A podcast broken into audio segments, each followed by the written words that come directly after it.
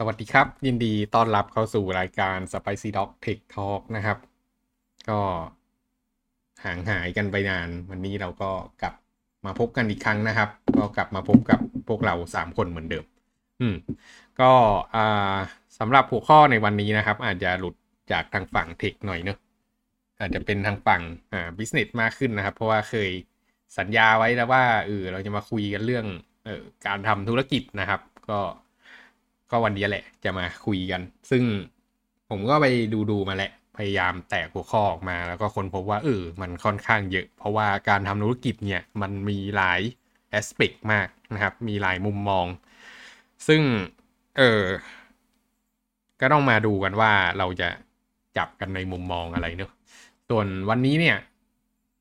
สิ่งที่เลือกมาคุยกันเนี่ยก็เป็นเรื่องการหา business idea นะครับว่าเราจะทำ business สัก business หนึ่งเรามีไอเดียขึ้นมาเนี่ยไอเดียเนี้ยจะรู้ได้ไงมัน work หรือเปล่านะครับแล้วก็อาจจะคุย introduction นิดนึงเกี่ยวกับเรื่องการทำธุรกิจทำไมเราควรทำธุรกิจหรือไม่ควรทำธุรกิจอะไรประมาณนี้นะครับโอเคก็ประมาณนี้แต่ทีเนี้ยก่อนที่จะคุยกันเรื่องธุรกิจนะครับอยากจะมาคุยกันเรื่องเงินทองก่อนน้องๆคิดว่าเงินคืออะไรครับเงินคือทุกสิ่งที่เอาไปแลกสิ่งของได้โอเคมีมุมมองกับเงินว่าไงบ้างครับเหมือนนิวเลยเหมือนนิวเฮ้ยก็นิวตอบก่อนนะนิวโอเคโอเคก็เข้าใจถูกตามนั้นเนอะนี้ก็คืออันนี้ได้มาจากหนังสือเรื่องเซเปียนเนอะก็คือเขาบอกว่าเงินน่ะมันเป็นเรียกอะไรเป็นเครื่องมือการอำนวยความสะดวกชนิดหนึ่งนะครับก็คือสมัยก่อนน่ะเวลาเขาทำสมมุติบ้านหนึ่งปลูกข้าวอีกบ้านหนึ่งขายรองเท้าใช่ป่ะทำรองเท้าขายเนี่ยคำถามคือสมมุติไอ้คนปลูกข้าวอยากจะได้รองเท้าต้องทำยังไงไอ้คนปลูกข้าวเนี่ยก็ต้องแบบเอาข้าวไปแลกกับคนที่ทำรองเท้าถูกป่ะครับแต่ประเด็นก็คือถ้าเกิดคนที่ทำรองเท้าเขาไม่อยากได้ข้าวขึ้นมาล่ะจะทำยังไงแล้วนอกจากนั้นก็คือถ้าเกิดบอกเอาก็ได้ข้าวก็อยากได้แต่ประเด็นก็คือแล้วถ้ารองเท้าหนึ่งคู่มีมูลค่าเท่ากับข้าวเท่าไหร่มันก็จะมีปัญหาเกิดขึ้นมาเนอะมนุษย์ก็เลยสร้างระบบขึ้นมาระบบหนึ่งซึ่งหลายๆคนมีความแอนตี้ผมก็เป็นหนึ่งคนที่เคยแอนตี้อะเนอะไอ้เรื่องเงินเนี่ยเพราะว่ารู้สึกแบบแม่งไปมาทำไมเงินมันกลายเป็นสิ่งที่ทำให้เราเดือดร้อนมีปัญหาใครๆก็อยากได้เงินอะไรพวกเนี้ย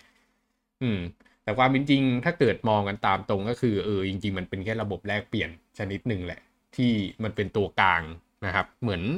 มองเงินเหมือนไฟฟ้าก็ได้เนอะสมมุติแบบเราจะเปิดไฟที่บ้านอยากได้แสงสว่างเราก็เปิดหลอดไฟโดยใช้ไฟฟ้าอยากได้เครื่องซักผ้าเราก็เอาเครื่องซักผ้าเสียบไฟนะครับมันก็แปลงพลังงานต่างๆที่อยู่ในรูปแบบต่างๆเช่นพลังงานจากเขื่อนพลังงานจากถ่านหินพวกเนี้ยเสียดายเราไม่มีพลังงานนิวเคลียร์เนอะให้มาอยู่ในรูปแบบของเครื่องซักผ้านั่นเองมันก็ทำหน้าที่เหมือนกับไฟฟ้ากันแหละนะครับเข้าใจเรื่องเงินไปแล้วนะครับทีเนี้ยสรุปก็คือเราก็เลยต้องมาหาเงินกันนะครับเพราะมันเป็นระบบเพราะว่า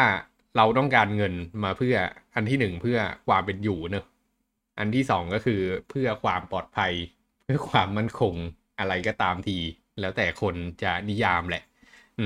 ก็แล้วแต่คนนะครับว่าอยากได้เท่าไหร่ต่อมาทีเนี้ยพอจบเรื่องเงินปุ๊บรู้ว่าเงินเป็นสิ่งจำเป็นแล้วเนี่ยแล้วธุรกิจคืออะไร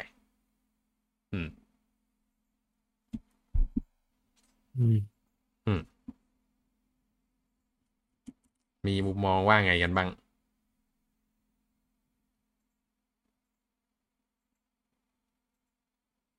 มันไม่เหมือนสตาร์ทอัพหรอกที่เราพูดกันนะก็แล้วแต่จะมองธุรกิจของมันคือแบบการสร้างองค์กรครับเพื่อหาเงินคือถ้าพูดถึงธุรกิจต้องมีองค์กรอ่ะมันไม่ใช่ทำคนเดียวได้ต้องมีแบบอย่างน้อยก็2คนอะไรอย่างเงี้ยที่เมลมีมุมมองอะไรที่แตกต่างไปไหมครับ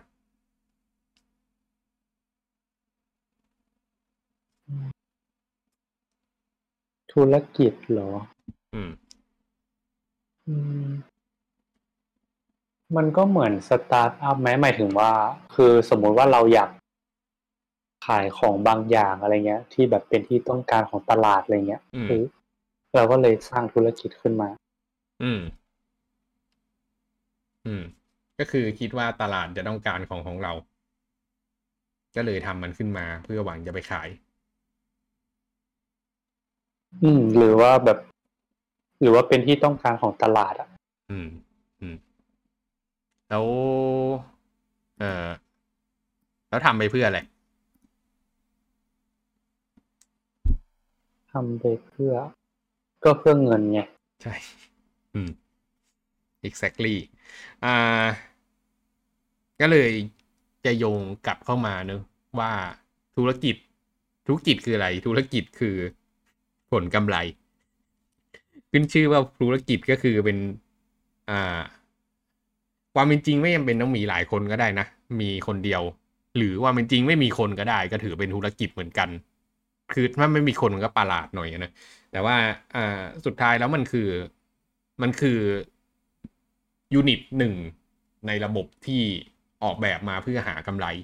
เพราะฉะนั้นถ้าเกิดบอกว่าองค์กรไหนไม่ได้กำไรแบบมีแต่ขาดทุนอย่างเดียวตลอดไปอย่าเรียกว่ามันเป็นธุรกิจเลยอันนั้นมันไม่เรียกว่าธุรกิจมันอาจจะเรียกว่าการกุศลอย่างเช่นวัดเนี้ยวัดนับเป็นธุรกิจไหมก็ขึ้นอยู่กับวัดนะแล้วแต่วัดแต่ว่าความเป็นจริงแล้ววัดเป็นองค์กรไม่แสวงหาผลกำไรเนาะเพราะฉะนั้นวัดจริงๆไม่ได้เป็นธุรกิจนะครับแต่ว่าเพื่อความซัสเทนของเขาก็เลยมีลู่ทางในการทำให้เขาอยู่รอดของเขาได้อันนั้นไม่ว่ากันโอเคทีนี้คำถามต่อมาคือน้องๆสนใจจะทำธุรกิจกันไหมครับเป็นเจ้าของนะครับก็สนใจนะครับคิดว่ายังไงสักวันหนึ่งเราคงไม่ทำงานประจำไปตลอดทำไมล่ะมันไม่รู้สิมันเหมือนเราฝากชีวิตไว้ที่คนอื่นนะถ้าเราทำแบบไปตลอดสักวันหนึ่งเราน่าจะต้องมีธุรกิจของตัวเองที่มันหารายได้ด้วยตัวเองได้อะไรแล้วถ้าเกิดองค์กรที่เราทำมันแบบโอ้โหดีมากเลยสมมติไปอยู่ที่ Google Facebook Apple อะไรพวกเนี้ยแล้วมันแบบโอ้โหโคตรสีเขียวได้หุ้นเป็นเรื่องเป็นราวจริงยังอยากมีธุรกิจไหมก็ต้องดูอันจริงกันธุรกิจผมมองว่าแบบเอาไว้หาพวกเหมือนประมาณเป็นกึ่งพาสซีฟอินคัมอะแต่ไม่ใช่นะคือเราก็ต้องไปบริหารเองแต่แบบมันทุกอย่างมันอยู่ในมือเราอะไรเงี้ยอันนั้นถ้าสมมติเราแก่ไปบางทีเขาอาจจะเลิกจ้างก็ได้สมมตินะดีแล้วของเมลอะก็อยากมีนะแต่ว่าจะบอกไงคือไม่แต่เป็นน่าจะเป็นธุรกิจเล็กๆอะขายน้ำปั่นมันก็ไม่เชิงคืออันนี้คือแบบเคยแบบแค่อันนี้แค่เป็นฝันไอเดียเฉยๆว่าแบบอยากทำอะไรที่เป็นของท้องถิ่นแล้วมันแบบเอามาเพิ่มมูลค่าได้อะครับแต่ว่ายังไม่รู้ว่าอะไรแต่ว่ามันก็ดูแบบดูดีอ่ะแต่ว่ามันน่าจะเหนื่อยอยู่มันดูช่วยคนอื่นด้วยเนอะใช่ครับโอเคมาหาตัวเองบ้างเคยอยากทำธุรกิจไหมไม่เคยคิดแต่ตอนนี้มาทำเรียบร้อยแล้วเนอะครับก็จับพักจับผูมาทำเนื้อของผมแต่ว่าพอจับพักจับผูมาทำปุ๊บเนี่ย พอมันต้องรับผิดชอบมันก็ต้องรับผิดชอบให้เต็มที่อ่ะนะส่วนตัวผมรู้สึกว่าเป็นลูกจ้างก็สุขสบายดีอยู่แล้วจะมาเป็นนายจ้างทำไมให้เหนื่อยยากแต่ว่ามันฝืนไม่ได้จริงๆครับก็แล้วก็หลายๆคนเนอะก็อยากจะทำธุรกิจส่วนใหญ่ก็จะมาประมาณแบบว่าเฮ้ยรู้สึกว่าเป็นลูกจ้างแล้วมันควบคุมอะไรไม่ได้อะไรประมาณเนี้ยซะส่วนใหญ่นะครับแล้วก็หลายๆคนก็แบบมีความฝันมีไอเดียอยากจะโซฟปัญหาเหมือนเคสเมลเงี้ยก็คือแบบมีไอเดียอยากจะทำเนอะนั้นก็เป็นมิชชั่นแต่ละคนไปแต่สุดท้ายแล้วเนี่ยหัวใจของธุรกิจจริงๆมันคือการโซฟpeople problem เนอะก็คือทำไงก็ได้มันแก้ปัญหาคนได้ทีนี้พอพูดถึงปัญหามันก็เลยจะโยงมาหา business idea นะครับในสิ่งที่เรากำลังจะพูดในวันนี้เนี่ยแหละbusiness idea เนี่ยก็คือเขาเรียกอะไรก็ไอเดียการทำความในความคิดในการทำธุรกิจเนี่ยแหละหลายๆคนน่ะหลังจากเริ่มทำงานไปสักพักนะครับเริ่มแบบมองเห็นแล้วว่าเงินมันได้มายังไงธุรกิจที่บริษัทที่เราอยู่เนี่ยมันจัดการยังไงแล้วมันก็จะเริ่มมีความคิดกบฏขึ้นมานะครับนี่เป็นสภาวะปกติของสมองมนุษย์ก็คือมันจะเริ่มรู้สึกว่าความเป็นจริงเราไม่จำเป็นจะต้องพึ่งบริษัทนี้ก็ได้นี่หว่าเพราะว่ามันก็มีลู่ทางที่เราจะออกไปทำมาหากินได้แต่ว่าบริษัทเขาไม่ยอมทำเองอะไรประมาณนี้นะครับอันนี้ก็เป็นหนึ่งใน business idea หรืออาจจะไปเที่ยวที่นู่นที่นี่แล้วก็เห็นว่าเฮ้ยมันมีเพนตรงนี้อยู่มันเป็นปัญหาที่คนเจออยู่ก็เลยจะมาทำเป็น business ก็เลยอยากจะทำสิ่งต่างๆเหล่านี้มันเรียกว่า business idea ทั้งนั้นแหละซึ่งทุกวันนี้ business idea แม่งฟุ้งไปหมดคือถ้าเกิดมาถามผมมาผมมี business idea เป็น100อย่างเลยนะที่แบบอยากทำอ่ะมีไม่ได้พูดโมคือมีจริงๆแล้วก็จดเอาไว้มันเยอะมากแต่คำถามก็คือแล้วอันไหนมันจะรอดหรือไม่รอดนะครับและนี่คือสิ่งที่เราจะมาโฟกัสกันในทุกวันเนี้ยในวันนี้ที่เราจะมาคุยกันก็ที่กล่าวมาทั้งหมดนั่นคือ introduction นะครับทีเนี้ย เราจะรู้ได้ไงว่าเราจะจัดการ business idea ไหนคือ business idea เวลาที่คิดขึ้นมาได้มันจะรู้สึกแบบยูเรกาเว้ยมันจะมีความรู้สึกยูเรกาประมาณหนึ่งว่าแบบ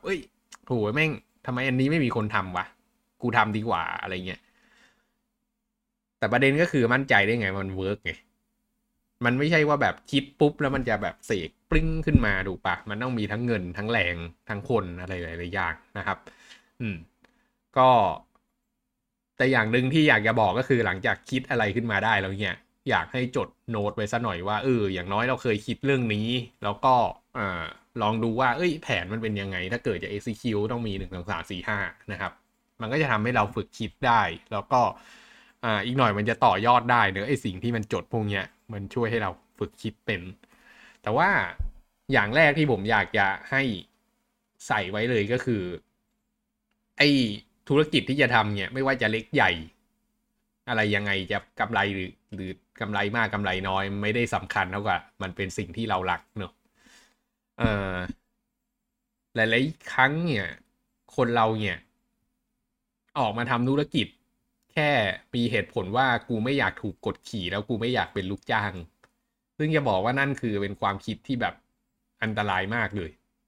เพราะว่าการเป็นลูกจ้างเนี่ยผมไม่อยากจะพูดเป็นลูกจ้างมันมั่นคงนะแต่ผมกล้าบอกว่าเป็นลูกจ้างมันมั่นคงมากกว่าเป็นนายจ้างอ่ะเอางี้ก็แล้วกันคือเป็นลูกจ้างอ่ะอย่างน้อยเนี่ยก็ยังรับเงินเดือนทุกๆเดือนตราบใดที่เขายังไม่ไล่เราออกใช่ป่ะแต่เป็นนายจ้างเนี่ยมีโอกาสที่ไม่ได้นอกจากไม่ได้เงินแล้วเนี่ยยังจะกินทุนเข้ามาอีกด้วยเนอะมันก็มีเรื่องนี้อยู่นะครับแล้วไหนจะเรื่องสุขภาพจิตอะไรหลายอย่างนะครับเพราะฉะนั้นเนี่ยถ้าเกิดจะทำธุรกิจสักอันเนี่ยต้องให้มั่นใจว่านี่คือสิ่งที่เรารักจริงๆแล้วเราพร้อมที่จะเป็นจะตายกับมันเพราะว่าสิ่งหนึ่งที่คนพบนะครับหลังจากที่ทำธุรกิจเนี่ยก็คือพอเป็นนายจ้างเนี่ยเป็นฟาวเดอร์พวกเนี้ยมันออกไม่ได้เว้ย คือเวลาที่เราจะทำเวลาเราไปทำงานเป็นลูกจ้างใช่ป่ะเราแบบเบื่อที่นี่แล้วเจ้านายท็อกซิกให้แบบแอดไซน์งานแบบไม่เข้าท่าเข้าทางคุยแล้วก็คุยไม่ได้อะไรพวกเนี้ยหงุดหงิดมากก็อย่างมากก็ลาออกไปดิใช่ป่ะแล้วก็ไปหาทำงานที่ใหม่ก็จบก็แค่หางานใหม่ให้ได้เท่านั้นเองแต่พอเป็นเจ้าของกิจการเนี่ยสิ่งที่เกิดขึ้นก็คือมันมีหลายๆชีวิตที่มันอยู่บนธุรกิจนี้แล้วเราเป็นคนที่เรียกอะไรเป็นผู้นำของธุรกิจเนี้ยเราเป็นคนที่ต้องทำให้สิ่งที่ทุกคนช่วยกันทำขึ้นมาเนี่ยมันอยู่รอดเพราะฉะนั้นเราจะเป็นคนที่มันจะบอกว่าขาดไม่ได้ก็เกือบจะเป็นอย่างนั้นนะก็เพราะฉะนั้นอ่ะมันต้องมั่นใจว่าเราอ่ะจะต้องอยู่กับสิ่งเนี้ยไปได้เป็น10ปีตราบใดที่ธุรกิจมันยังอยู่ถ้าเกิดจะให้มันเฟลก่อน10ปีเนี่ยให้เฟลเร็วกว่านั้นเนี่ยก็ต้องมาคิดกันให้ดีว่าเฮ้ยมันคืออะไรในสิ่งที่กำลังจะทำนะครับอันนี้คือหัวใจข้อที่1เนอะมันต้องเป็นสิ่งที่เรารักจริงๆไม่ใช่แล้วก็อย่าไปเลือกธุรกิจที่แบบเฮ้ยมันกำลังเทรนด์น่ะสมมุติแบบเฮ้ยไม่ได้จบทางฝั่งเทคมาแล้วไม่รู้เรื่องเทคเลยอะไรเงี้ยแล้วก็แบบดันทะลึ่งอยากจะมาทำเทคสตาร์ทอัพเนี่ยอันนี้ก็เตรียมตัวล่มได้เลยเนอะเพราะว่าไม่สามารถพึ่งพาตัวเองได้ก็จำเป็นจะต้องไปเรียนนะครับให้มันรู้เรื่องแล้วก็ถ้าเป็นไปได้ให้ดีกว่านั้นก็คือนอกจากรักแล้วเนี่ยก็ต้องเป็นสิ่งที่ตัวเองถนัดด้วยเนอะเพราะว่าถ้าเกิดมาทำธุรกิจเปิดธุรกิจขึ้นมาแล้วไม่สามารถดูแลตัวเองได้จำเป็นต้องอาศัยจมูกคนอื่นหายใจเนี่ยมันก็ไม่มีความมั่นคงถูกป่ะครับลำพังตัวธุรกิจเองเนี่ยมันมั่นคงอยู่แล้วและดันทะลึ่งมาทำสิ่งที่ไม่ถนัดเนี่ยต้องยืมจมูกคนอื่นหายใจเนี่ยผมว่าโอกาสรอดต่ำเนี่ยก็อยากให้พิจารณาให้ดีหรือแล้วทีนี้คนก็ถามว่าเฮ้ยเราเกิดเราไม่ถนัดจะทำยังไงทางหนึ่งที่แก้นะครับก็คือไปหาพาร์ทเนอร์ที่เขาถนัดแต่ปัญหาก็จะเป็นปัญหาอีกอย่างหนึ่งนะปัญหาที่เกิดขึ้นก็คือและไอ้พาร์ทเนอร์ที่หาเข้ามานั่นน่ะไว้ใจได้ขนาดไหนอย่าลืมว่าเรื่องเงินไม่เข้าใครออกใครนะครับ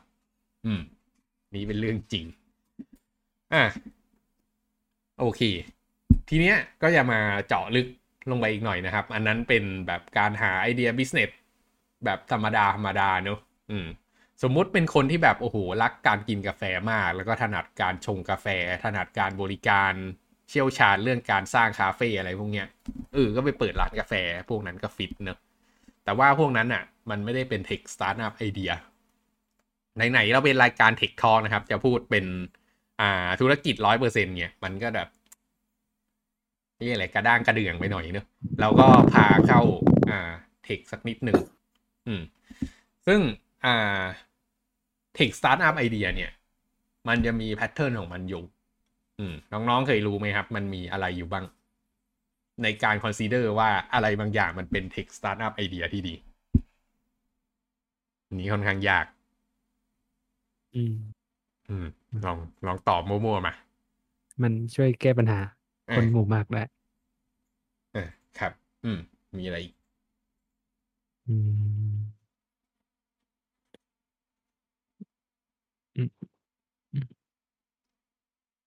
โอเคไม่เป็นไรไม่เป็นไรของเมลมีไหมคิดไม่ออกอ่ะอันนี้ยากอันนี้แบบเข้าสายตรงแล้วเขาบอกว่ามีอยู่3อย่างที่เทคสตาร์ทอัพเนี่ยมันต่างกับธุรกิจอื่นๆนะครับอาจจะไม่ได้ต่างกัน 100% นะแต่ว่าอันนี้มันเป็น specialize ของ Tech Startup อันที่1ก็คือ scalable มัน scale ได้อันนี้ก็คือคล้ายๆกับที่นิวบอกเนอะก็คือแก้ปัญหาให้คนจำนวนมากได้สมมุติscale ได้เป็นยังไงลองยกตัวอย่างเช่นแอปพลิเคชันออกกำลังกายที่บ้านก็ได้ช่วงนี้สมมุติคนไม่สมมุติอันนี้เรื่องจริงเลยช่วงนี้ช่วงโควิดเนอะคนถูกกักตัวอยู่ที่บ้านแล้วก็หลายๆคนมันสมองก็เริ่มบอกว่ากูต้องออกกำลังกายแล้วอะไรพวกเนี้ยคำถามก็คือแล้วแม่งออกกำลังกายปกติไปยิมไงแต่ตอนนี้ไปยิมไม่ได้ยิมปิดไปแล้วอะแล้วทำไงอะก็ต้องออกกำลังกายที่บ้านใช่ปะซึ่งคนทำไม่เป็นหรือทำก็ไม่มีกระจิตกระใจจะทำนะครับ ธุรกิจที่สเกลได้คืออะไรสมมุติทำแอปพลิเคชันขึ้นมาอันนึงเอาหลักสูตรใส่ลงไปในแอปพลิเคชันเกิดเป็นแอปพลิเคชันฟิตเนสขึ้นมาใช่ป่ะครับแล้วก็เอาไปใส่ Play Store ไปใส่ App Store เนอะคนก็โหลดไอแอปเนี้ยใส่มือถือแล้วเสร็จปุ๊บ ก็เก็บค่า Subscription เดือนละ30 บาท40 บาทไม่แพงเอาไปปิดแอดอะไรพวกเนี้ยทีเนี้ยเหมือนกับว่าเราทำคอนเทนต์ครั้งเดียวเนี่ยมันสามารถกระจายไปให้คนแบบเป็นล้านๆคนอันเนี้ยคือลักษณะธุรกิจที่สเกลได้นะครับทีนี้อีก2อันอย่าบอกว่า reliability กับ maintainability อะไรนะอีก2อันที่เหลือที่แบบที่บอกอันแรกมันคือ scalability ใช่ไหมใช่อันที่2คือ reliability หรอกับ maintainability ป่ะไม่ใช่ยังอันนั้นมัน DevOps แล้วเปล่าวะใช่แล้วโอเคทีนี้มาดูธุรกิจที่มันสเกลไม่ได้บ้างเนอะธุรกิจที่สเกลไม่ได้ตัวอย่างเช่นสมมุติเรารับจ้างส่งอาหารน่ะแบบเราทำแอปพลิเคชันออกมาของเราคนเดียวไม่ต้องเป็นแอปพลิเคชันก็ได้เราใช้ช่องทาง LINE ในการทำธุรกิจนะครับแล้วก็เราบอกว่าถ้าเกิดใครอยากจะให้เราไปส่งเอกสารอะไรพวกนี้สามารถแชทมาที่ LINE เราได้แล้วเราก็จะวิ่งไปหาเขานะครับแล้ววิ่งไปหาเขาเราส่งเสร็จปุ๊บมีคนต่อมาก็จับใส่คิวไปเรื่อยๆเนอะถามว่า1วันจะวิ่งได้กี่คนอันนี้ก็แล้วแต่เนอะแต่สุดท้ายมันเป็นเราที่ต้องลงไปวิ่งถ้าเกิดมันมีลูกค้าเข้ามาเยอะๆสุดท้ายมันจะติดแคปถูกป่ะครับอันนี้ก็คือตัวอย่างของธุรกิจที่สเกลไม่ได้เนอะหรือทำร้านอาหารเนี้ยทำร้านอาหารแล้วก็สุดท้ายมันก็จะมีแคปของธุรกิจอยู่ก็คือจำนวนโต๊ะอาหารที่มีอยู่ข้างในร้านจำนวนพ่อครัวแม่ครัวที่อยู่ข้างในครัวอะไรพวกนี้ใช่ป่ะจำนวนวัตถุดิบมันก็จะมีแคปของมันอยู่ซึ่งถ้ามองแล้วเนี่ยมันจะตรงกันข้ามกับไอ้ฝั่งเทคเลยถูกป่ะครับเพราะว่าฝั่งเทคเนี่ยคนก็แค่เปิดเว็บเปิดแอปอะไรพวกเนี้ยมันก็จบแล้วไงมันสามารถส่งสิ่งต่างๆไปให้คนจำนวนมหาศาลได้ทันทีนะครับตัวที่2นะครับคือมันทำซ้ำได้อันนี้ก็คือสเปเชียลของทางฝั่งเทคเหมือนกันนะครับแต่ว่าอันนี้ก็เป็นสิ่งที่เกิดในยุคอุตสาหกรรมเหมือนกันตัวอย่างที่ค่อนข้างชัดเจนของการปฏิวัติในเรื่องนี้นะครับก็คือเรื่องการพิมพ์คุ้นๆเรื่องอะไรนะปฏิวัติการพิมพ์อะไรสักอย่างป่ะช่วงยุคปฏิวัติอุตสาหกรรมอ่ะมันจะมีช่วงนึงที่หนังสือมันเพิ่งเกิดอ่ะเคยเรียนเรื่องพวกนี้ป่ะก็มันก็ได้ยินเกี่ยวกับหนังสือพิมพ์อ่ะว่าแบบตอนแรกมันเขียนด้วยมือแล้วแล้วก็มีเครื่องพิมพ์ออกมาใช่ซึ่งนั่นเป็นเรื่องใหญ่มากครับลองจินตนาการเหมือนถึงสมัยก่อนที่คนแบบจะอ่านหนังสือพิมพ์แล้วต้องมีคนมาเขียนลงกระดาษทุกวันนะแล้วก็ส่งให้หนังสือพิมพ์อันนี้ไปแล้วแม่งอ่านกันทั้งหมู่บ้านอะไรอย่างเงี้ยอันนั้นคือยุคก่อนเนอะก่อนที่มันจะมีสิ่งตีพิมพ์นะครับแล้วมันก็จะมียุคหนึ่งที่มันมีการผลิตแป้นพิมพ์ขึ้นมาจำไม่ได้แล้วเหมือนกันว่าใครเป็นคนทำนวัตกรรมตรงเนี้ยเขาก็เอาตัวหนังสือเนี่ยมาต่อกันเนอะแล้วก็เอาหมึกทาแล้วก็เอากระดาษแปะมันก็ทำให้สามารถคอมมูนิเคตกับมนุษย์ด้วยกันเนี่ยได้เร็วขึ้นนะครับทำให้มันไม่ต้องเหนื่อยมากขึ้นนะเวลาที่จะไปสื่อสารในเรื่องต่างๆอันนี้ก็คือลักษณะของการรีพีทนะครับซึ่งมันก็เกิดในทางฝั่งเทคแน่นอน 100% อยู่แล้วเรื่องนี้ก็คือเราเขียนโปรแกรมของเรา1อันเนี่ยผู้ใช้เข้ามาเขาก็ใช้โฟล์เดิมๆอยู่อย่างเงี้ยไอ้ลักษณะที่การแบบเราสร้างครั้งเดียวแล้วผู้ใช้แบบวิ่งเข้ามาทางเดิมๆอันนี้ก็คือrepeatable นะครับก็นี่ก็เป็นอีกหนึ่งเอกลักษณ์ของทางฝั่งเทคนะครับ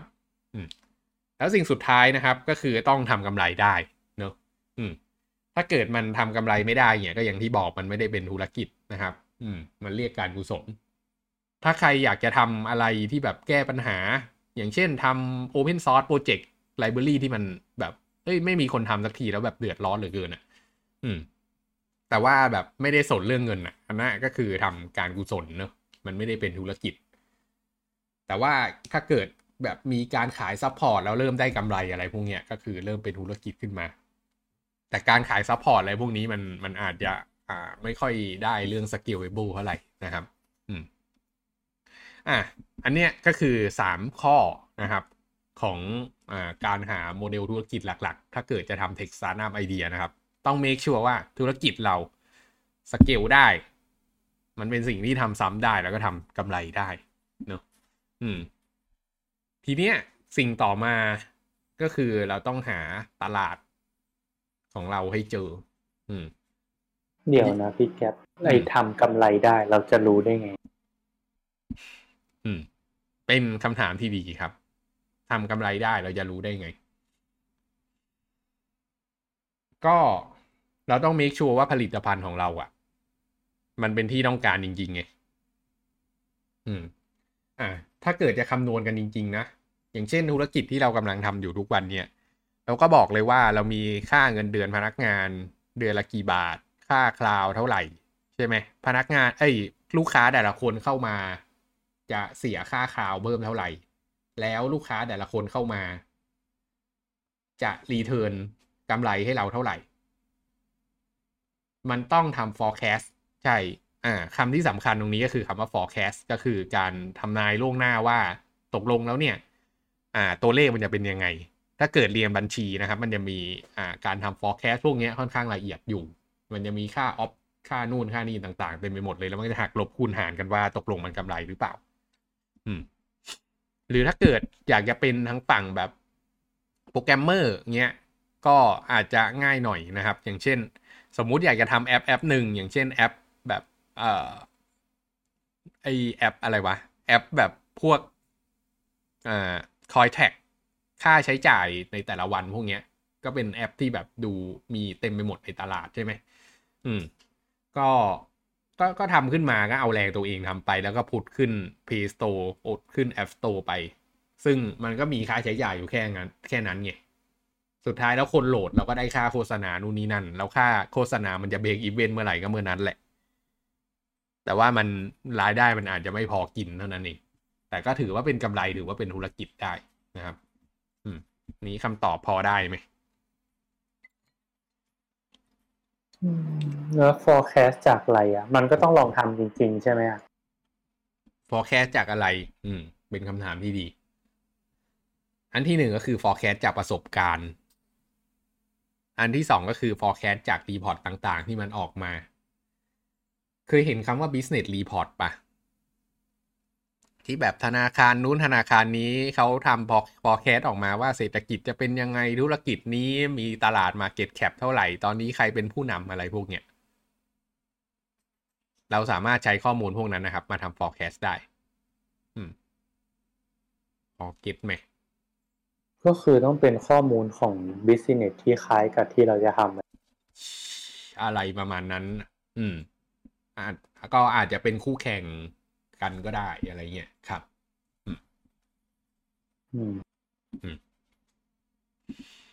ต่อมาเนี่ยสิ่งที่ต้องหานะครับก็คือหา market ของตัวเองให้เจอนะครับหา niche market ให้เจอ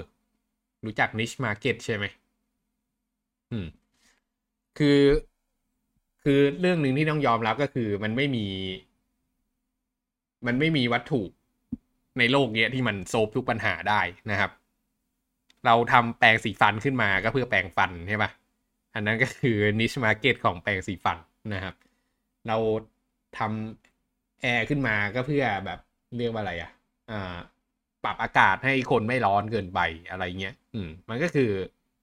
เจาะในกลุ่มตลาดในประเทศที่มันเป็นเมืองร้อนใช่ไหมทีเนี้ยมันก็ต้องมีตลาดของมันอยู่นะครับปัญหามันอยู่ที่นี้ปัญหามันอยู่ที่ว่าเรา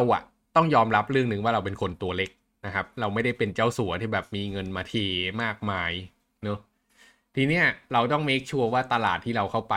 มันเป็นตลาดที่มันใช่จริงๆไม่ใช่ว่าเข้าไปในตลาดนั้นแล้วคู่แข่งเต็มไปหมดเลยอะไรเงี้ยถ้าเราเข้าไปอยู่ในตลาดที่แบบคู่แข่งเต็มไปหมดแล้วดันไม่มีจุด จุดอะไรที่แบบดีกว่าเขาแบบ10เท่าตัวอย่างเงี้ยคำถามคือผู้ใช้มันจะย้ายมาใช้เราหรอมันก็เป็นเรื่องยากเนอะอันนี้ก็คือตลาดเล็กนะครับซึ่งเราต้อง make sure ว่าไอ้สิ่งที่เรากำลังจะทำเนี่ยมันอยู่ในสิ่งที่เขาเรียกว่า blue ocean นะ blue ocean เนี่ยก็คือตลาดที่แบบคู่แข่งผู้เล่นเนี่ยยังน้อยไม่มีการแข่งขันกันสูงมากหลังจากทำไปสักพักเนี่ยมันจะเริ่มแดงขึ้นเรื่อยๆแล้วเขาจะเรียกว่า red ocean ก็คือตลาดนั้นน่ะโหแม่งผู้เล่นเต็มไปหมดเลยอะถ้าเกิดลงไปเนี่ยก็คือแบบโอ้โหเละถ้าเกิดมันแบบแข่งขันกันหนักมากเนี่ยก็เรียกบัดดี้โอเชียนก็คือทะเลเลือดแหละมหาสมุทรเลือดก็จะเป็นลักษณะที่แบบผู้เล่นแต่ละคนแม่งเอาเงินมาปาใส่กันนะลองดูพวก Lazada Shopee อะไรพวกเนี้ยตอนที่มันแข่งอีคอมเมิร์ซกันหนักๆในประเทศไทยแม่งแจกคูปองกันเยอะ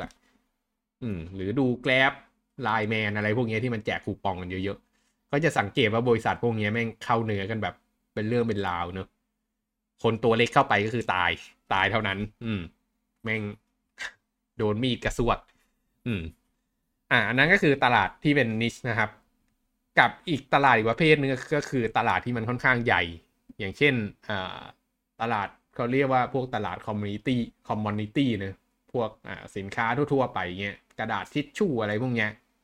ซึ่งมันเป็นตลาดที่แบบอยู่มานานมากแล้วอะการที่อยู่ดีๆจะเข้าไปแข่งอันเนี้ยค่อนข้างยากนะครับเพราะฉะนั้นเนี่ยในธุรกิจสตาร์ทอัพที่เป็นเทคอะไรพวกเนี้ยมันจะต้องหาตลาดหน่อยจะต้องเจาะตลาดที่เล็กหน่อยแล้วก็ยังเป็นบูโอเชียนอยู่ยังไม่ได้มีคู่แข่งเยอะนะครับก็ต้องลองหากันดูวันนี้ต้องบอกเลยว่าเรื่องเนี้ยต้องเวลามีไอเดียอะไรบางอย่างเนี่ยต้องรีบสำรวจหน่อยว่าตกลงมันมีคนทำหรือยังถ้าเกิดสำรวจปุ๊บมันมีคนทำแล้วเนี่ยเราอาจจะตบไอเดียนั้นทิ้งไม่ได้เลยอย่าเพิ่งรีบเจาะลึกมากคือถ้าเกิดได้ไอเดียมาปุ๊บเนี่ยโอ้โหแม่งไปนั่งเขียนแผน business model มาเสร็จปุ๊บเนี่ยแล้วมาเปิดดูอ้าวมันมีคู่แข่งอยู่แล้วนี่หว่าอย่างเงี้ยตายเลยนะเสียเวลาฟรีเพราะฉะนั้นเนี่ยเป็นสิ่งแรกๆเลยที่ควรจะดูก็คือตกลงแล้วตลาดมันเป็นยังไงถ้าเกิดตลาดมันไม่ดีแต่แรกเนี่ยอย่าเข้าไปเสียดีกว่านอกจากว่ามั่นใจว่าเฮ้ยไอ้คู่แข่งที่มันอยู่ตอนเนี้ยมันแบบมันกิ๊กก๊อกนี่หว่าเราแบบทำดีกว่าเขาได้10เท่าตัวแน่นอนแล้วก็รู้สึกว่าคุ้มแรงที่จะทำมันได้ในระยะยาวอันนั้นก็ทำไปนะครับแล้วก็เรื่องต่อมานะครับที่เกี่ยวกับการทำธุรกิจให้มันรอดเนี่ยมันเป็นเรื่องของการสร้างผลิตภัณฑ์ที่ดีแล้วก็เซอร์วิสที่ดีนะซึ่งได้เล่าไปแล้วโยงมาอย่างเมื่อกี้เหมือนกันก็คือหลังจากที่หาตลาดได้แล้วเนี่ยเราก็ต้องเปรียบเทียบตัวเรากับคู่แข่งด้วยว่าของเราที่มันมีอยู่เนี่ยทั้งบริการทั้งผลิตภัณฑ์เนี่ยมันดีกว่าคู่แข่งแบบเหนือชั้นจริงๆถ้าเกิดมันไม่ดีกว่ามากเนี่ยก็มันก็จะเป็นซอมบี้ไปก็อาจจะอยู่รอดแต่ว่าอาจจะไม่สวยงามมากแล้วก็อยากจะเตือนอย่างนึงก็คือถ้าเกิดเราไปสู้กับคู่แข่งที่มันแบบตัวใหญ่ๆมากๆเนี่ยหลายๆคนมักจะชอบยกตัวอย่าง CP เนอะสมมติแบบเป็นร้านโชห่วยเงี้ยแล้วแบบลิอาดไปเปิดข้างๆเซเว่นเงี้ยอันนี้ก็คือชิบหายก็คือมันมีไอเดียอย่างเดียวไม่ได้อ่ะมันต้องมี strategy ด้วยอ่ะอุดมการได้แล้วต้องฉลาด execute ด้วยไม่ใช่แบบเอาแต่ ego นำนะก็ถ้าเกิดมันไม่เวิร์กก็ตบไปก็เก็บทดเอาไว้ไม่เป็นไรนะครับอย่างน้อยขอให้เราได้ฝึกคิดก็ยังดีเนาะก็หลังจากที่รู้เรื่องตลาดแล้วเนี่ยก็เจาะลูกค้าให้ถูกนะครับว่าลูกค้าที่เราจะเข้าไปหาเนี่ยคือใครก็มันต้องรู้ว่าลูกค้าเราเป็นกลุ่มไหนสมมติแบบเราทำบริษัทเกมใช่ไหมทำบริษัทเกมออนไลน์เงี้ยก็expectได้เลยว่าลูกค้าเนี่ยก็คิดว่าน่าจะเป็นกลุ่มเด็กๆหน่อยหรือกลุ่มแม่บ้านอะไรพวกนี้นะครับที่พอมีเวลาเนอะก็ทำโฆษณาอะไรก็ให้มันแมทช์ไปทางนั้นนะครับแล้วก็ทีเนี้ย ก็จะกลับมาเรื่องmarket นิดหนึ่งmarket เนี่ยมันเป็นเรื่องที่ค่อนข้างสำคัญมากนะครับ เรื่องนึงที่ไม่ได้พูดไปเมื่อกี้เกี่ยวกับเรื่อง niche market เนี่ยก็คือเราเรียกมันว่าmarket cap หรือ market size เนอะสมมุติว่าเราทำผลิตภัณฑ์มา1อันแล้วปรากฏว่าในโลกเนี่ยมีคนสนใจผลิตภัณฑ์เนี่ยแค่10คนบนโลกอ่ะจะทำปะต้องดูว่ามัน10คนนั้นน่ะจ่ายเงินให้เราขนาดไหนจ่าย10คนนั้นมันเป็นใครใช่ป่ะใช่ครับใช่นั่นน่ะคือ market cap เพราะฉะนั้นน่ะไอสิ่งที่บีถามคำถามนั้นน่ะมันผิดเราไม่ได้ market cap มันไม่ได้ถูกบอกว่ามันมีคนกี่คนที่สนใจผลิตภัณฑ์ของเราแต่มันบอกว่ามันมีเงินเท่าไหร่อยู่ข้างในตลาดนั้นเว้ยสมมติพี่เคยคิดเหมือนกันว่าอันนี้คิดเล่นๆนะไม่ได้บอกว่าจะทำจริงก็คือสมมติเราจะซื้อเกาะสักเกาะหนึ่งเนี่ยจะทำยังไงดีวะเราจะทำยังไงเราถึงจะได้เกาะที่ดีที่สุดมันก็เลยมีไอเดียขึ้นมาว่าเราก็ไปหาคอนซัลท์ดิใช่ป่ะมันก็น่าจะมีคนที่เขาแบบเชี่ยวชาญเรื่องไอ้พวกเกาะส่วนตัว private Iceland อะไรพวกเนี้ยที่มันแบบมีอยู่ทั่วโลกอ่ะมันก็น่าจะมีคนที่แบบติดตามเรื่องพวกนี้อยู่แล้วก็ถึงได้ realize ว่าเฮ้ยความเป็นจริงไอ้คนที่บ้าเกาะพวกเนี้ยซึ่งถ้าเกิดสมมุติเราไปคุยกับเขาเฮ้ยทำอาชีพอะไรมีงานอดิเรกทำอะไรกูก็เสิร์ชเกาะไปเรื่อยๆแล้วก็สะสมเอาไว้อ่ะมันดูไร้สาระมากเลยนะเว้ยมึงจะไปขายใครใช่ป่ะแต่ปรากฏว่าเฮ้ยความเป็นจริงนี่มันเป็น knowledge ที่มันยิ่งใหญ่มากเลยนะเว้ยเพราะว่าสมมติใน A เนี่ยเป็นมหาเศรษฐีคนนึงที่แบบอยากจะมีเกาะส่วนตัวขึ้นมาแล้วอยากจะได้เกาะที่ดีที่สุดอ่ะสมมติไปหาไอ้คนเนี้ยแล้วแม่งก็เลยคอมเมนต์เกาะที่แบบอลังการมากแบบเหลือเชื่อในราคาที่โคตรดีอ่ะมันสามารถประหยัดเงินใน A ไปได้แบบเป็น10ล้าน100ล้านพันล้านเลยนะหมายความว่าไอ้ knowledge ของไอ้มนุษย์คนนั้นน่ะเยอะมากมีมูลค่าเยอะมากแต่ประเด็นก็คือ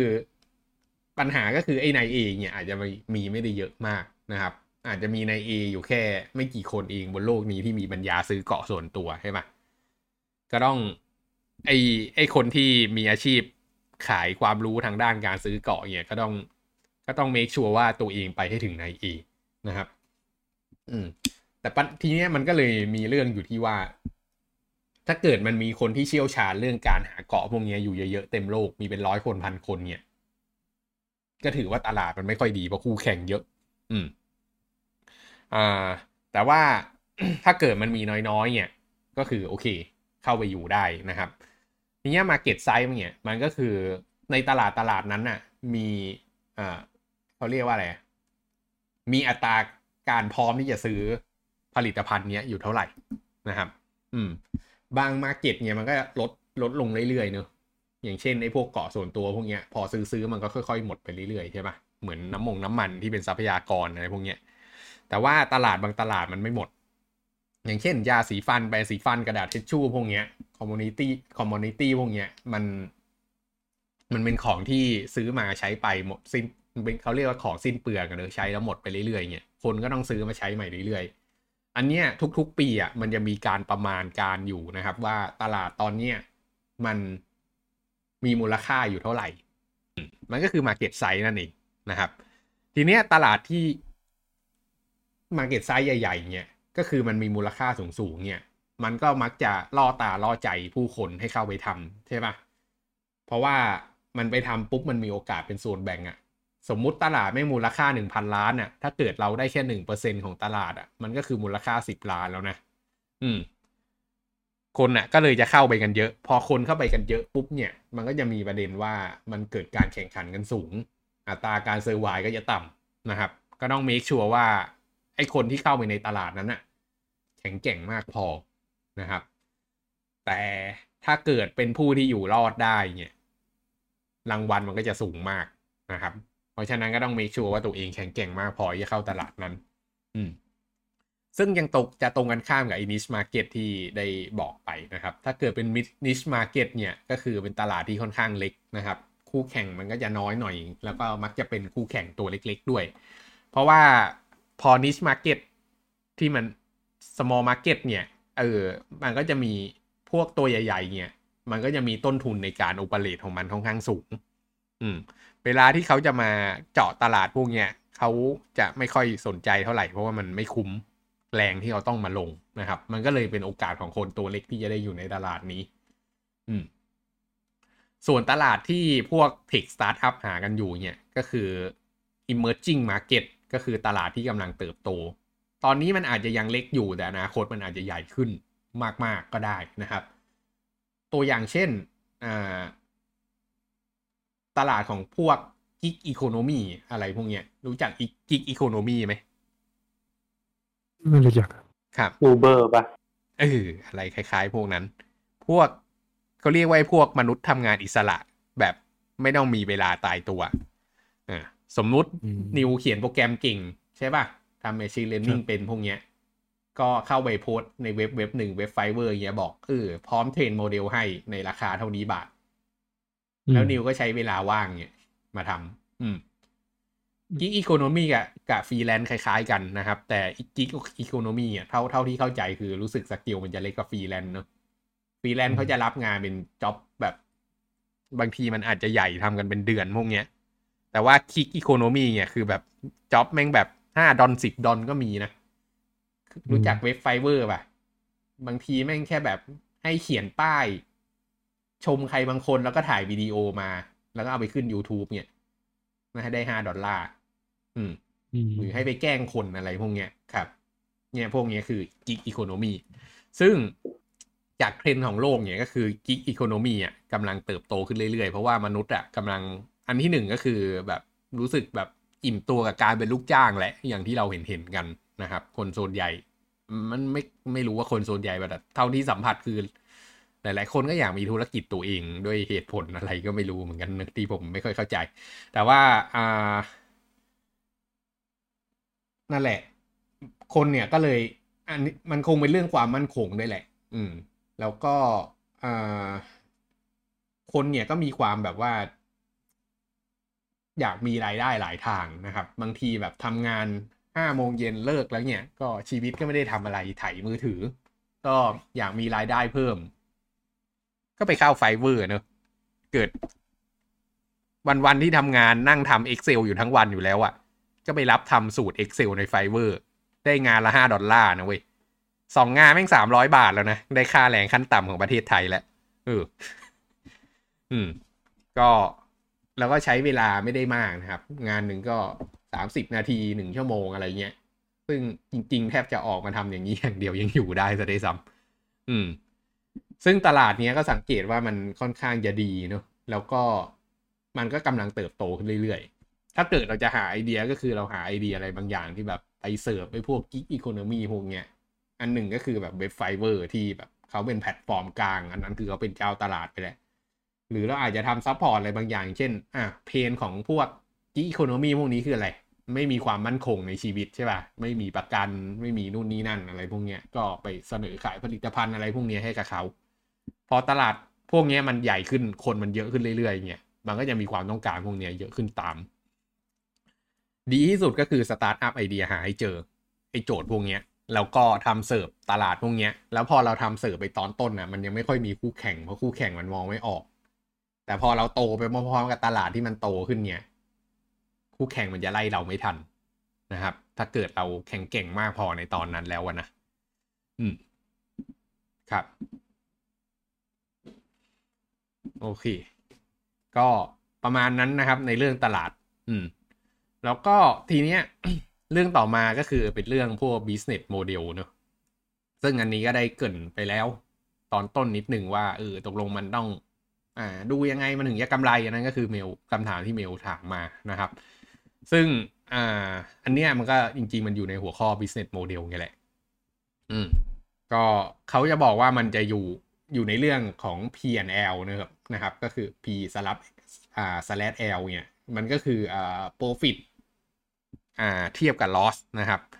ก็ทุกๆคนก็รู้อยู่แล้วนะว่าของมันจะกำไรได้ก็คือมันต้องมีรายได้มากกว่าค่าใช้จ่ายถูกปะเพราะฉะนั้นเนี่ยคนที่ทำ business model เนี่ยก็คือคนที่ต้องดูว่าตกลงฉันจะทำอะไรแล้วก็สิ่งต่างๆที่กำลังทำเนี่ย มันมีความแบบมันจะได้รายได้มาเท่าไหร่แล้วเรามีต้นทุนเท่าไหร่ในแต่ละเดือนอะไรเงี้ยแล้วมันก็ตัดกันออกมาว่าตกลงแล้วรายได้สุทธิมันเหลือเท่าไหร่นะเขาเรียกว่า EBITDA นะครับศัพท์ทางบัญชีเนาะไม่เคยได้ยินเลยใช่ไหม พี่ว่าจริงๆพวกวิศวกรก็ควรเรียนบัญชีไปสักตัวหนึ่งเหมือนกันนะครับมันช่วยอะไรได้เยอะเหมือนกันEBITDA เนอะครับไม่แน่ใจย่อมาจากอะไรแต่มันคือแบบสุทธิแล้วอะว่าตกลงมันเหลือเท่าไหร่แล้วก็อีกอันนึงก็คือมันมีตัวหนึ่งที่ค่อนข้างอยากจะคุยกันวันนี้นะครับก็คือเรื่อง marketing รู้จักคำว่า marketing ใช่ไหมเซลล์กับ marketing ต่างกันไง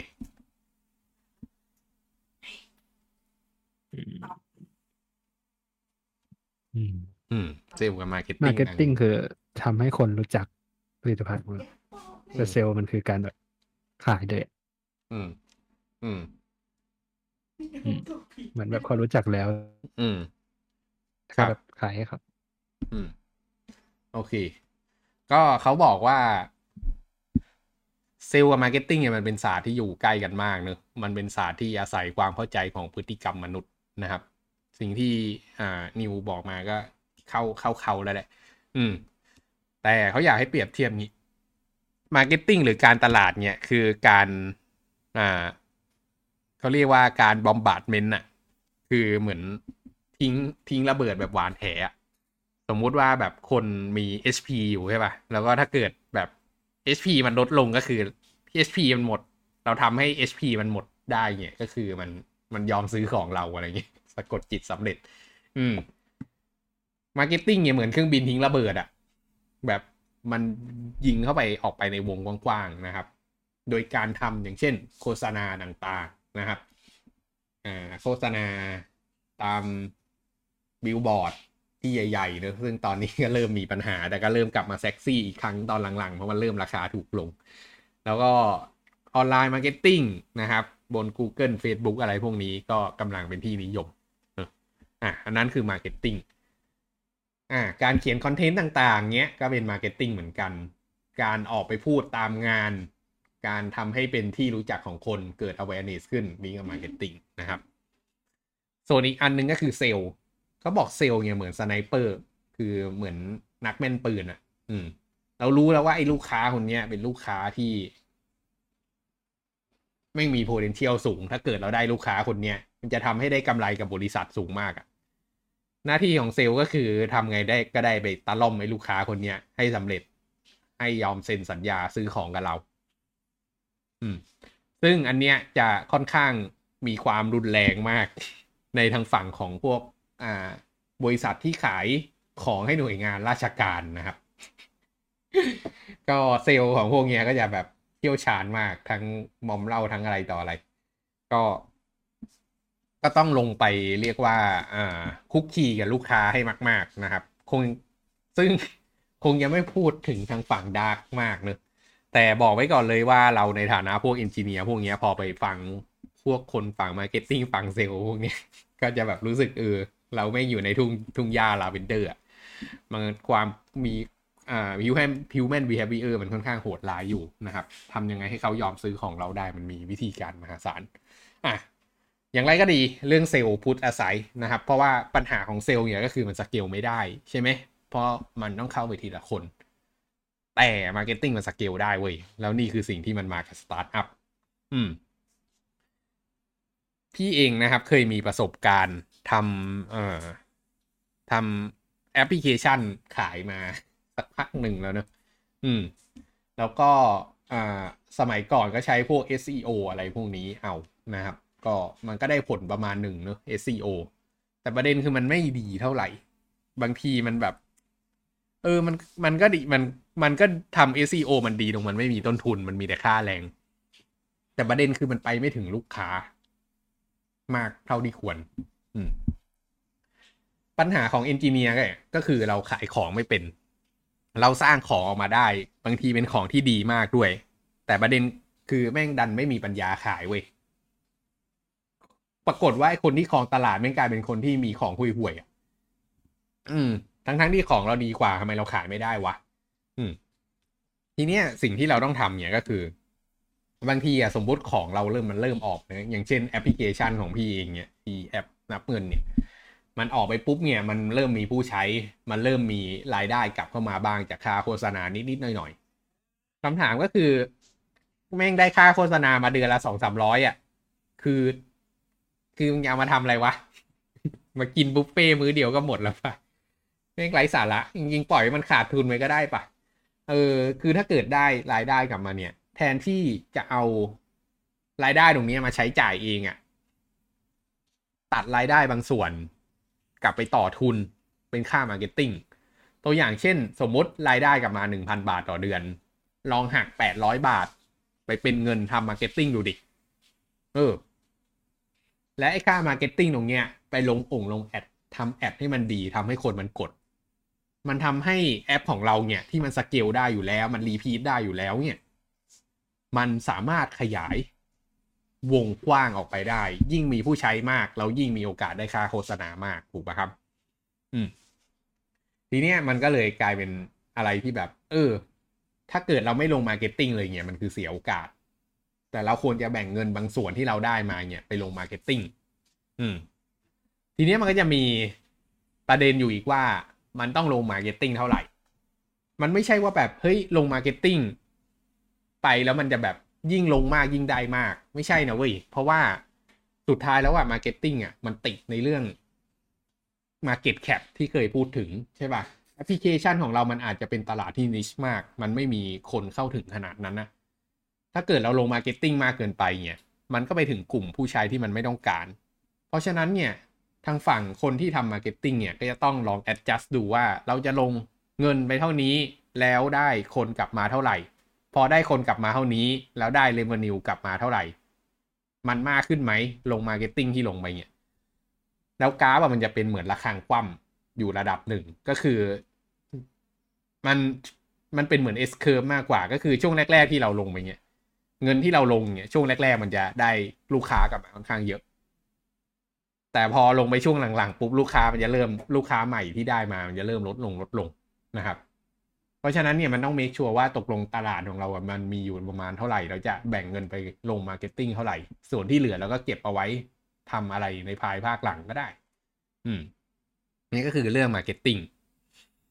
ซึ่งมันเป็นเรื่องที่ค่อนข้างสำคัญนะครับเพราะมันทำให้ผลิตภัณฑ์ของเราเนี่ยไปถึงมือลูกค้าเนอะถ้าเกิดของเราทำแล้วมันไม่มีคนใช้มันก็เปล่าประโยชน์นี่เป็นเหตุผลที่ทำให้ Google กับ Facebook เนี่ยเจริญเติบโตเหลือเกินเพราะเขาเป็นสนามของการทำมาร์เก็ตติ้งนั่นเองครับก็อยากจะเน้นย้ำไว้ที่ตรงนี้ว่า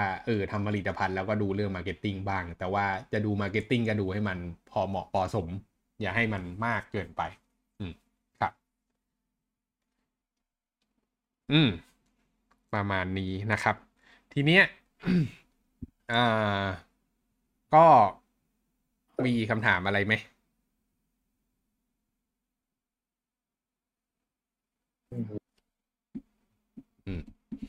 วเราต้องเริ่มทำมาร์เก็ตติ้งช่วงไหนครับ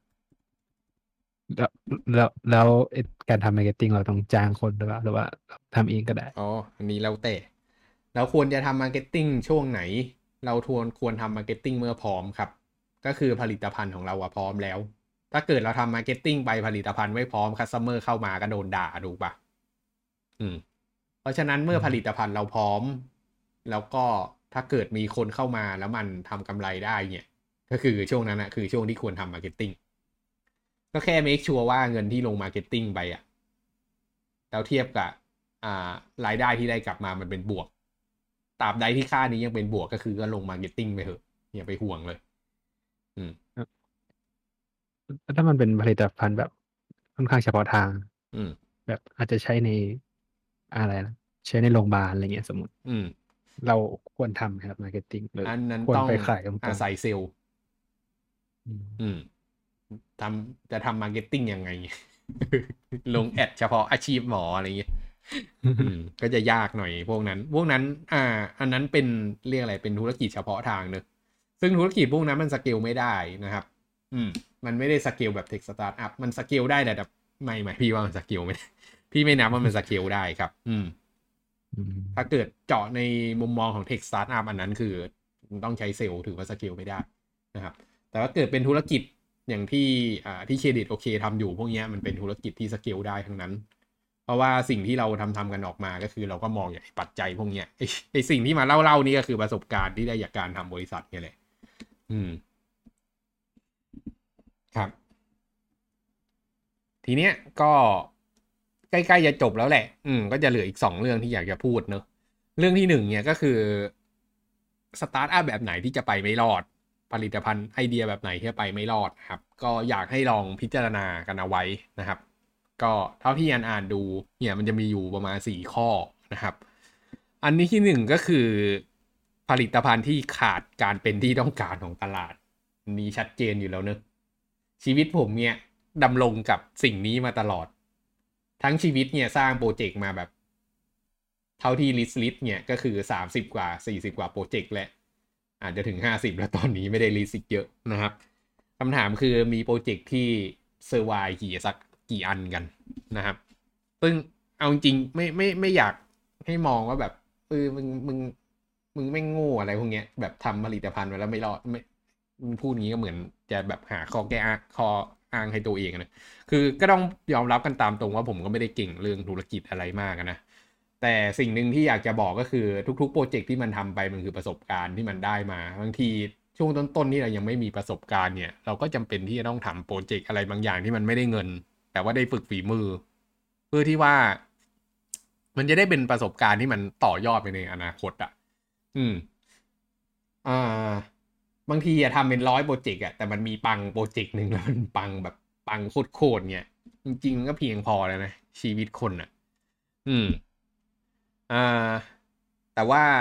สุดท้ายอะเวลาจะเลือกทำโปรเจกต์เนี่ยหลังจากที่เราได้คุยกันวันนี้แล้วนะก็อยากจะให้พิจารณาไอ้พวกเรื่องพวกนี้บ้างคือแบบรู้แล้วว่าทำโปรเจกต์มันได้ประสบการณ์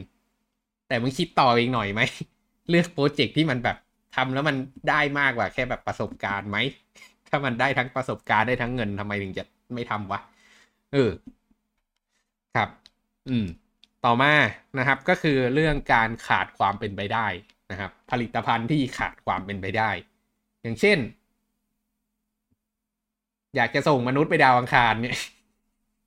ไม่อยากจะพูดเรื่องขาดความเป็นไปได้คือมันเป็นเรื่องใหญ่มากเว้ยการจะส่งมนุษย์ไปดาวอังคารเนี่ยคำถามคืออย่างเรา3คนเนี่ยจะส่งมนุษย์ไปดาวอังคารต้องทำไงวะโอ้โหแม่งล็อกเก็ตเอนจิเนียร์เป็นเรื่องเป็นราวนะคืออีลอนมัสก์เขายิ่งใหญ่มากเนอะเขาเลยแบบมีทีมที่เก่งมากมีนู่นนี่นั่นที่เก่งมากแล้วตัวเขาเองก็เก่งด้วยนะครับเขาก็เลยพอเป็นไปได้แต่ว่าถ้าเกิดมันมาเป็นอย่างเราเนี่ยมันค่อนข้างยากอันนี้ก็คือขาดเป็นอะไรที่ขาดความเป็นไปได้ไม่เรียลลิสติกนะครับหรือถ้าเกิดขาดความเป็นไปได้ยิ่งกว่านั้นก็คือแบบอยากจะทำเครื่องมือโทรจิตเนี่ยซึ่งอีลอนมัสก์มันก็เสือกทำอยู่เหมือนกันนะอีกหน่อยไม่แน่มนุษย์อาจจะแบบส่งโทรจิตกันได้หลังจากที่โครงการ Neural Link ของอีลอนมัสก์สำเร็จก็มันเป็นอยากจะแทรกจังเลยแต่ว่าช่างมันก่อนแล้วกันแต่มันเป็นเรื่องที่น่าคิดนะครับว่าคนที่ทำอะไรที่มันดูเป็นไปไม่ได้ให้มันเป็นไปได้สำเร็จเนี่ยอันนี้คือคนที่จะครองอะไรที่ยิ่งใหญ่มากโอเคต่อมานะครับเป็นเรื่องของการขาดความสามารถในการอยู่รอดได้ในระยะยาวอย่างที่เราได้คุยเรื่องสตาร์ทอัพกันไปแล้วในเรื่องสตาร์ทอัพฟันดิ้งนะครับว่าสตาร์ทอัพเนี่ยมัน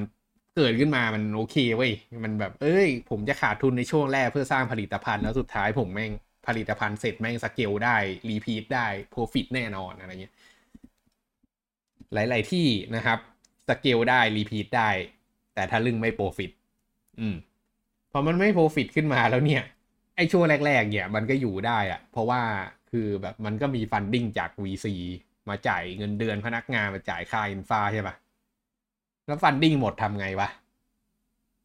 ตายไม่มีตังค์จ่ายกับพนักงาน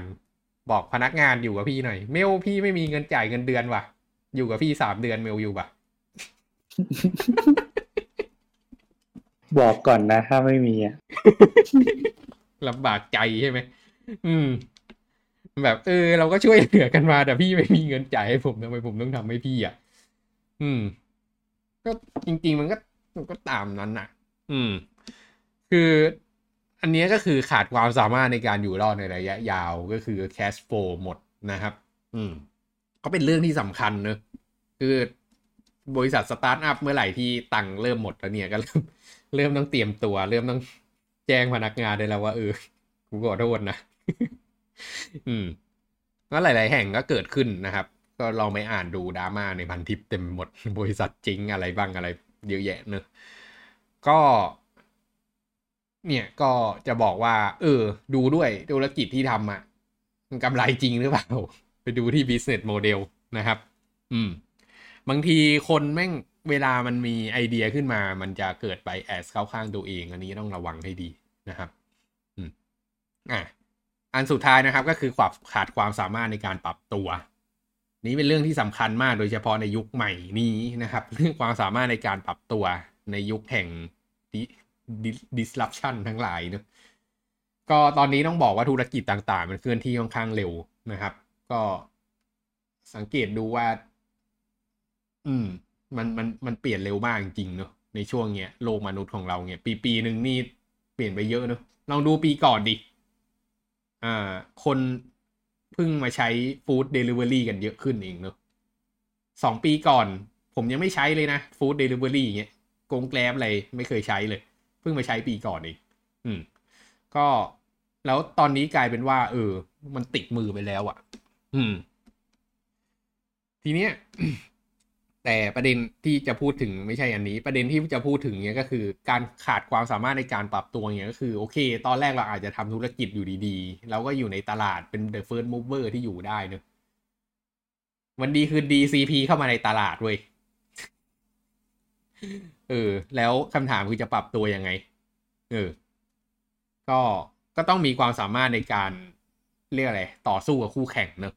คือไม่สามารถถ้าไม่สามารถสู้กับคู่แข่งได้เนี่ยก็คือก็ดมหายตายจากไปนี่ก็เป็นอีกหนึ่งเหตุผลที่บริษัทเจ๊งกันนะครับคือเราทำธุรกิจอยู่แล้ว CP เข้ามาเนี่ยใครผิดวะ CP ผิดปะจริงๆ CP รัฐบาลปะ รัฐบาลผิดปะโดนผูกขาดเงียบเลยบางอันก็ใช่บางอันก็ใช่จริงๆมันไม่มีใครผิดคือตลาดเสรีอ่ะใครจะเข้าก็ได้ถ้ารัฐบาลไม่ผิดพี่ไม่ถือว่ารัฐบาลผิดนะ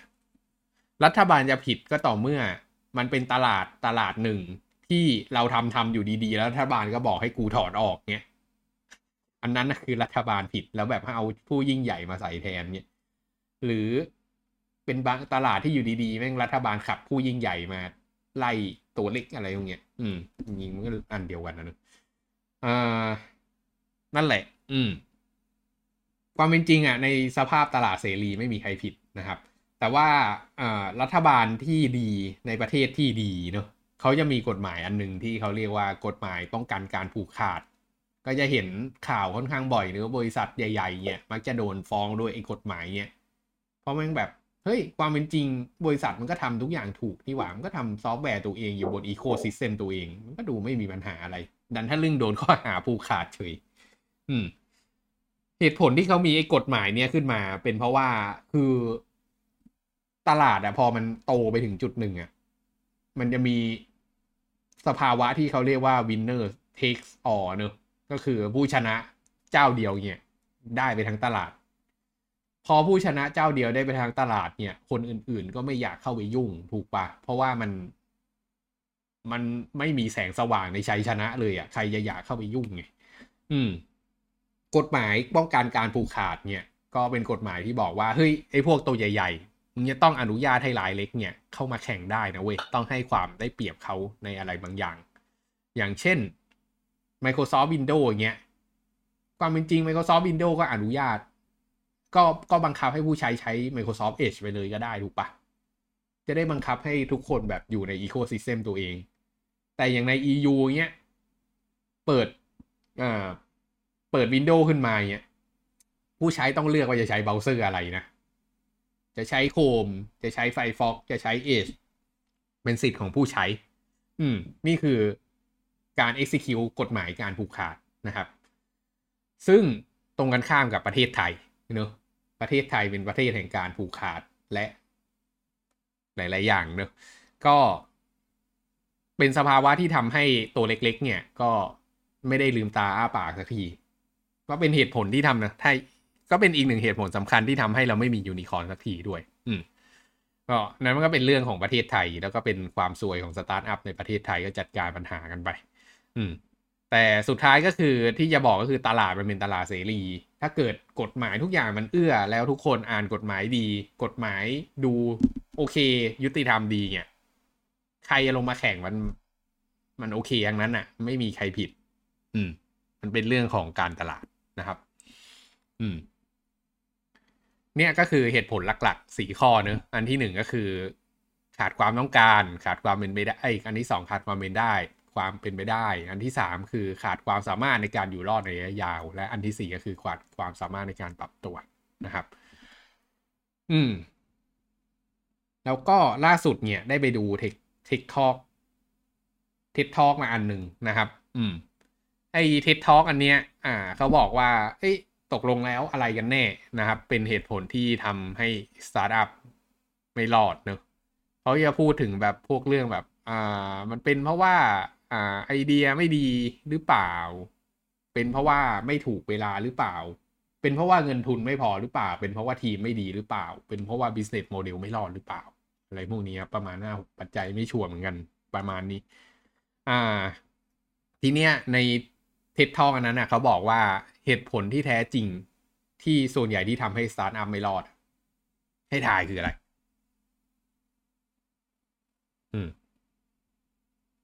คำถามสุดท้ายแหละก็น่าจะเป็นเพราะรายใหญ่แล้วทำให้สตาร์ทเหตุผลที่ทำให้สตาร์ทอัพรอดดีกว่าเอางี้ดีกว่า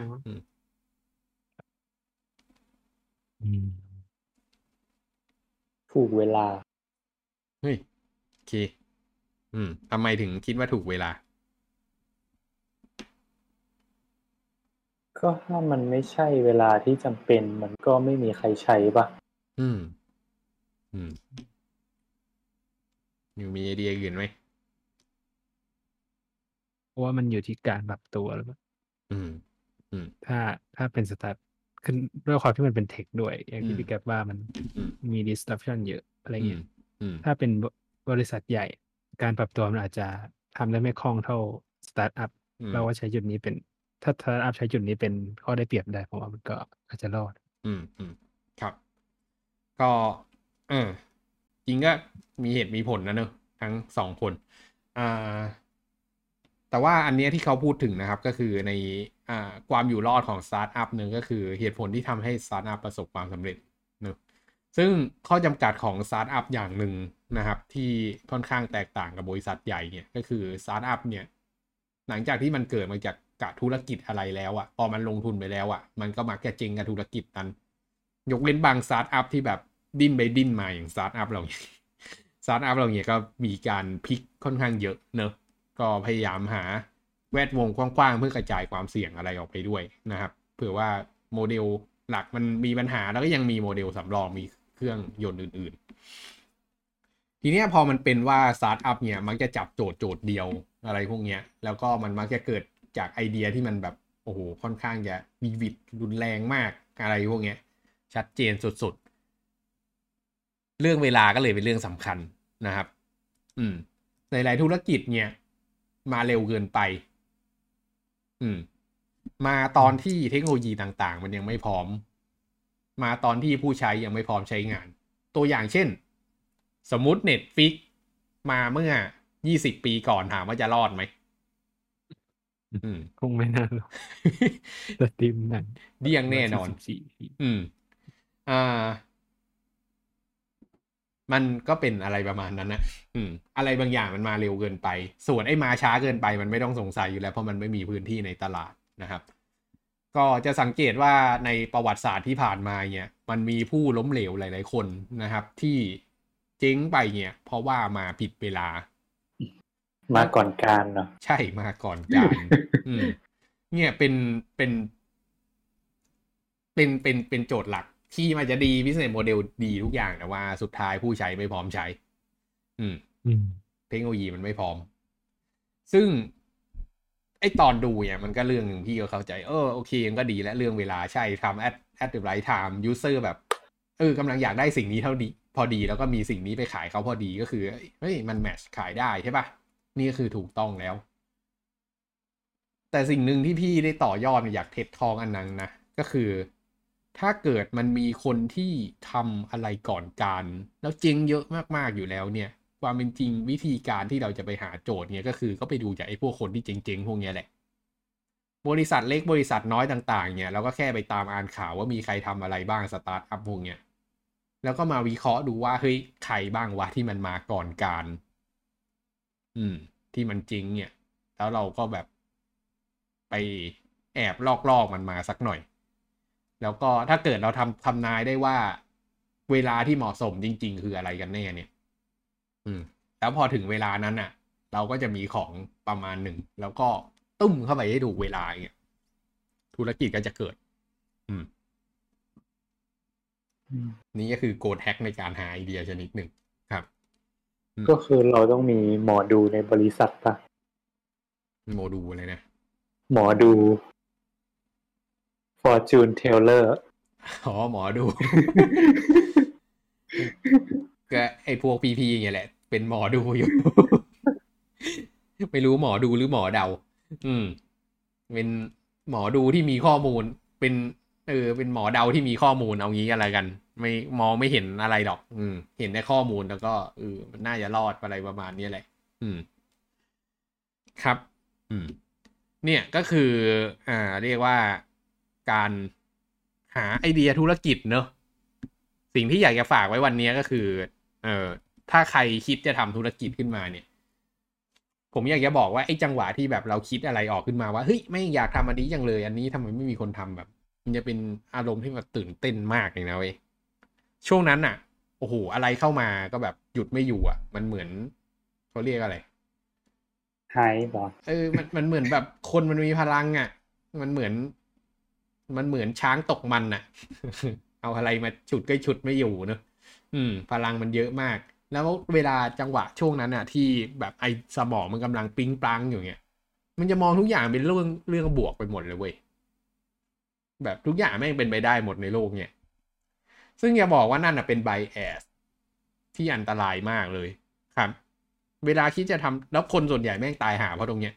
มันจะรู้สึกแบบว่าเฮ้ยโอ้โหแม่งทั้งชีวิตกูสิ้นหวังมาตลอดนี่เป็นครั้งแรกที่กูรู้สึกแบบโอ้โหแม่งบังเจิดมากแล้วคนก็แบบโอ้ยแม่งพวกนี้กูเวลาออกจากงานเลยเนี่ยพอแม่งนอนตื่นขึ้นมาอีกทีนึงคนละเรื่องกันแล้วนะหรือถ้าเกิดมันแบบปิงปังหลายวันแล้วเกิดลาออกจากงานสำเร็จเนี่ยแล้วธุรกิจมาทำไม่สำเร็จเนี่ยนี่จะชิบหายก็คือก็ไม่ได้บอกว่าออกมาทำธุรกิจเป็นเรื่องไม่ดีออกมาทำธุรกิจมันก็เป็นเรื่องเป็นไลฟ์สไตล์แต่ละคนนะอยากจะบอกเป็นเรื่องของไลฟ์สไตล์บางคนเนี่ยหัวกบฏก็ไม่ควรไปเป็นลูกจ้างมากนักเพราะว่ามันจะไปขัดแย้งกับเจ้านายมันก็ควรจะมาลีดบริษัทตัวเองจะได้ไม่ต้องไปขัดแย้งเนอะก็แต่ว่าไอ้จังหวะที่จะออกมาเนี่ยอยากเตือนไว้นิดนึงว่าคิดให้มันดีๆบางทีคนเราทำธุรกิจอ่ะมันไม่จำเป็นต้องทุบหม้อข้าวเว้ยเวลาไงทำงานเสร็จเนี่ยมันควรจะมีเวลาพักผ่อนบ้างถ้าเกิดตอนนั้นมันเริ่มมีไอเดียธุรกิจก็เอาเวลาพักผ่อนพวกนั้นน่ะมาทำ business model มารีเสิร์ชนู่นนี่นั่นไปทำให้มันชัวร์ว่าตกลงไอ้สิ่งที่เรากำลังจะทำมันมี potential จริงๆแล้วก็ลองทำอะไรเล็กๆขึ้นมาให้มันแล้วก็ออกไปสำรวจตลาดดูว่าเฮ้ยมันเวิร์กไม่เวิร์กถ้ามันเวิร์กมันเริ่มได้แล้วจะสเกลเนี่ยตอนนั้นเขาจะลาออกก็ค่อยลาออกเพราะว่าเรามีรายได้อีกทางหนึ่งแล้วอย่ารีบออกจากงานทั้งที่ธุรกิจยังเป็นบุญอยู่ไม่งั้นอาจจะได้กลับไปทำงานประจำอีกรอบแบบเจ็บปวดครับแล้วก็ สิ่งที่พูดทุกวันนี้ก็คือปัจจัยต่างๆเนอะที่จะต้องพิจารณากับไอเดียที่เราใช้ทำธุรกิจก็ลองดูนะครับว่ามีอะไรบ้างแล้วก็หวังว่าจะพอจะช่วยให้หลายๆคนที่คิดจะทำธุรกิจเนี่ยได้ชะลอความเร็วลงนิดหนึ่งนะครับเปลี่ยนโหมดมาเป็นโหมดที่แบบปลอดภัยมากขึ้นเพื่อออกมาทำธุรกิจได้อย่างมั่นคงแนะนำให้อ่านหนังสือเยอะๆเนอะแล้วจะทุกอย่างจะดีขึ้นอ่านเกี่ยวกับพวกความล้มเหลวในการทำธุรกิจเยอะๆอ่ะแล้วจะดีขึ้นพยายามเรียนรู้จากความล้มเหลวอย่าไปอ่านหนังสือที่แบบพูดถึงความสำเร็จมากนักเพราะว่ามันบูชิตอ่ะการทำสตาร์ทอัพเหนื่อยมากจริงครับโอเคค่อนข้างจะห่างเวลามานานแล้ววันนี้น้องๆมีอะไรจะถามเพิ่มเติมกันไหมครับ